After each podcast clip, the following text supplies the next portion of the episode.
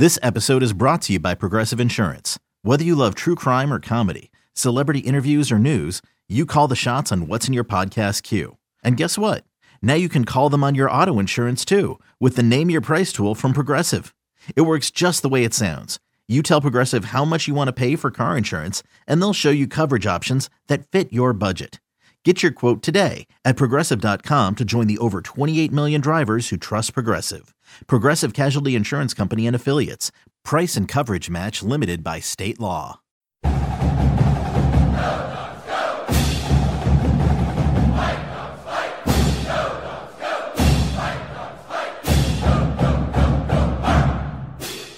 Sam, when did you know you were going to start tonight? Just as I was coming into the film room, but while we were warming up. Surprised? Well, I mean, I've once Amir, and he had his migraine, and Nate with his thing. Coach, teachers, be ready for anything, so that's what I try to be. What did you guys feel was different between the first half, going into halftime with the lead, and kind of when the offense stalled there in the second? Just as a team trying to work on consistency, moving the ball. They did a good job, adjusting to what we were doing and trying to take us out of what we were trying to do. So it's just a matter of us working on our consistency and keeping the energy high. Hey, are there any conversations that take place when you guys have these drops? Just keep the faith. We still got a lot of season left. I know. Losing streak, but feel me, those are the best movies, so we just gotta keep the faith and believe that we can win. But on the court, are when you guys go maybe 2 minutes and then 3 minutes without a bucket, what conversation do you have? What are you saying, all right, here's the time that we gotta get it back now? What types of things are up against that? That we got to get a basket. I mean, it can't go no further than that. If we don't get the basket, we don't. Just saying it is not enough, Yeah, I would say everyone just try to stay positive and be encouraging, and don't let any sort of scenario let us turn on each other or anything. Just we stay positive no matter what. Is it difficult in those situations, for as often as it's happened, not to feel like, oh, here it goes again, it's happening again? No, everyone's been a part of sport, and, losing's a part of sport to some degree, so, it's, be part of any athlete's journey is learning how to deal with that and stay positive no matter how much adversity you come past. So, well, it's a great learning experience for us, and we're just trying to get better how we can through it. Have you guys ever dealt with anything quite like this, though? Nah, never. What's Coach Hopkins' message to you guys in the locker room after the game? Well, everything I really just told you. We got to keep the faith, Can't hang our heads down. We still got a lot of season. You kind of bring up how a team once did that before when they had to win 4 games and they got it done to go to the tournament. So he believes in us and we believe in him going forward. You guys have got so much talent out there, and I don't think anybody's going to doubt that. Does it just seem at times like it just needs one little thing to happen to get things rolling the other way? Yeah, it definitely seems like that, but till it gets to that point, we just got to keep being positive.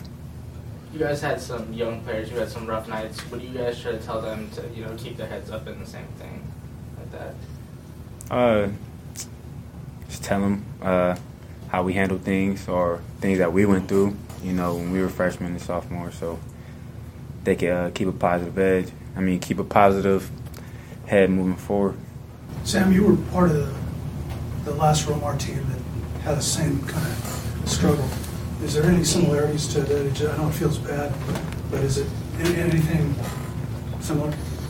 One thing I would say is similar is that, I think from the outside looking in, it would be easy to see how a team that's going through adversity like this would kind of start to splinter and have their cloaks and spread apart, but both that team and this team stay really close as a unit, and we all believe each other. We go into every game believing that we have what we need to win. So, and I'd say that's a similarity that has stuck out to me. One more, guys. Did the Cardinal do anything differently in that second half on the defensive end? There was one thing in particular where they started to got up in the lanes and deny the ball reversal, but other than that, I would say not really. I think it's just a matter of us making sure that we stay consistent and dynamic and keep our energy high. I think there's never a time where we don't believe that there's something we could have done better to make the outcome different as opposed to the other team. What did you see this time with the drought in the second half there again? They did a really good job. How we were scoring in the first half, they did a really good job. You know, denying the wings, taking us out of rhythm. We were slow in our pace, and that allows teams like that to just get up and overplay and force us into a lot of where we couldn't run our offense. And we late shot clock, and we get a contested bad shot, and you're just not going to win like that. It's just you just can't do it, and. You know, that was, I think, the biggest difference in the second half for sure. Is it starting to feel like here we go again? Because it kind of happened at that same time in these past three games that the offense just hits a part where it just can't. Tonight was a little bit odd, though, Percy. It was one of those games, you know, we found out about Hamir Wright, you know, today. And then Nate couldn't play. And so, you know, we played a lot with two bigs for the first time, and that's where a little bit of the rhythm and the way that they're playing. So that was a little bit odd. There were some good points on it, and then there was some more. There was some sticking points. You know, like we like to play for round one, and it's a little bit different with two bigs. But we tried to adapt, and we just got a lot of empty possessions where it just was a throw up rather than being able to get a good shot off of execution, speed, and precision. That wasn't happening in the second half. And the problem with Amir and Nate were? Amir was sick, and then Nate hadn't practiced for the whole week, so he got hit in the head. Okay. Yeah. With Quade out, Marcus just seems to have happened to take a lot on. Are you asking a lot of him? Or sure. We're asking a lot of him, and you know, he's been pretty darn good. You know, again, it's a hard, you know, college basketball is hard, and you've got to be, you know, it's hard. You know, it's hard mentally, it's hard schedule-wise. You know, it's hard in every area of your life: pressure, stress, social media, school, and so I think a big thing is we are asking a lot of him, but I think he's done a heck of a job. I really do. You're getting to the point now, 4 games left in the regular season. What's your message to these guys at this point? We can win any game we play. And, you know, what I told them tonight was, you know, we're not going to win any games shooting 26% in the second half and 20% from the three-point line. We're just not. It's just not going to happen. And how do we solve that? You know, we've had some really good practices. The ball movement I thought was good in the first half. And then some of these teams just completely take you out of what you want to do, and you got to be able to go and make a play, and we weren't able to make plays tonight. And it seemed as if the offense got a lot of the wild plays, you know, the alley-oop, but did that just come out of the transition, or? That came out of transition. I mean, we had some decent stuff, I think. I thought we also got some really good looks that we just did knock down. But there was a lot of possessions where it was just you know, playing a couple lines like BPJ hasn't played all year. He did a really good job on the defensive end, but you just lose a little bit of rhythm and execution and timing. You know, we just, you know, you're not going to win games. You know, we shot 35-16, and you know our defense also wasn't great. It was okay, but wasn't great at all.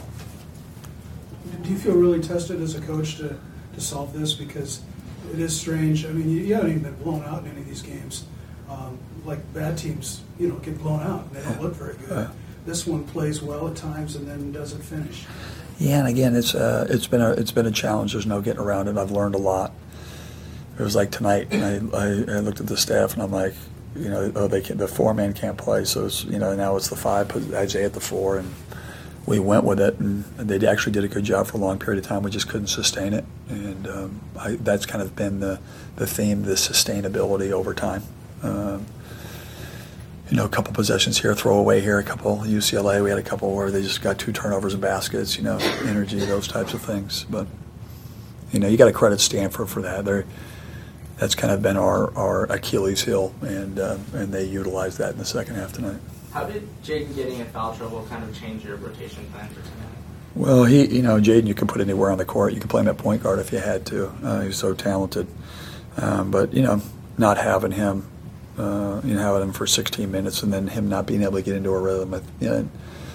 He's played probably his best basketball in the last three games. So him not being in, no question, impacted us, especially not having Hamir or Nate.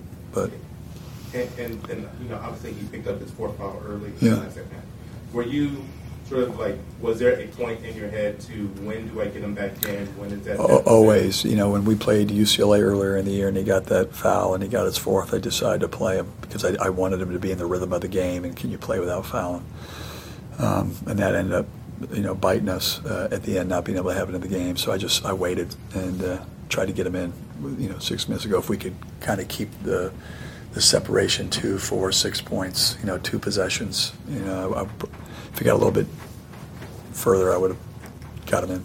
A couple more guys. We talked about how much you were expecting out of Marcus and how hard it is. Yeah. Is what's being demanded out of Marcus maybe having to have Nas and Jamal do some things out of their comfort zone that possibly throw them off a little bit too?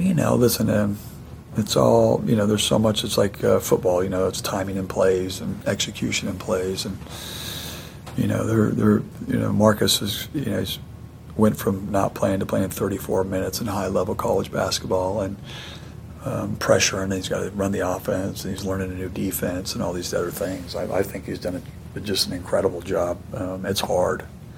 It's hard at this level, especially as a freshman, to compete and perform. And I think, if you look at the numbers, he's doing pretty darn well. Sam gave you a lot, the little bit of time that he had. He kind of gave you guys a spark. What did you see from his game today that you liked? Sammy's a smart player, especially on the offensive end. He's a ball mover. The ball doesn't stop when it hits his hands. He's looking to make the extra pass. And, those are things that are contagious that we're trying to get with this team. And he does that. He knows our defense well. And he's just a positive guy every day. And so I was,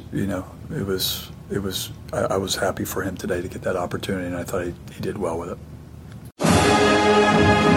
it.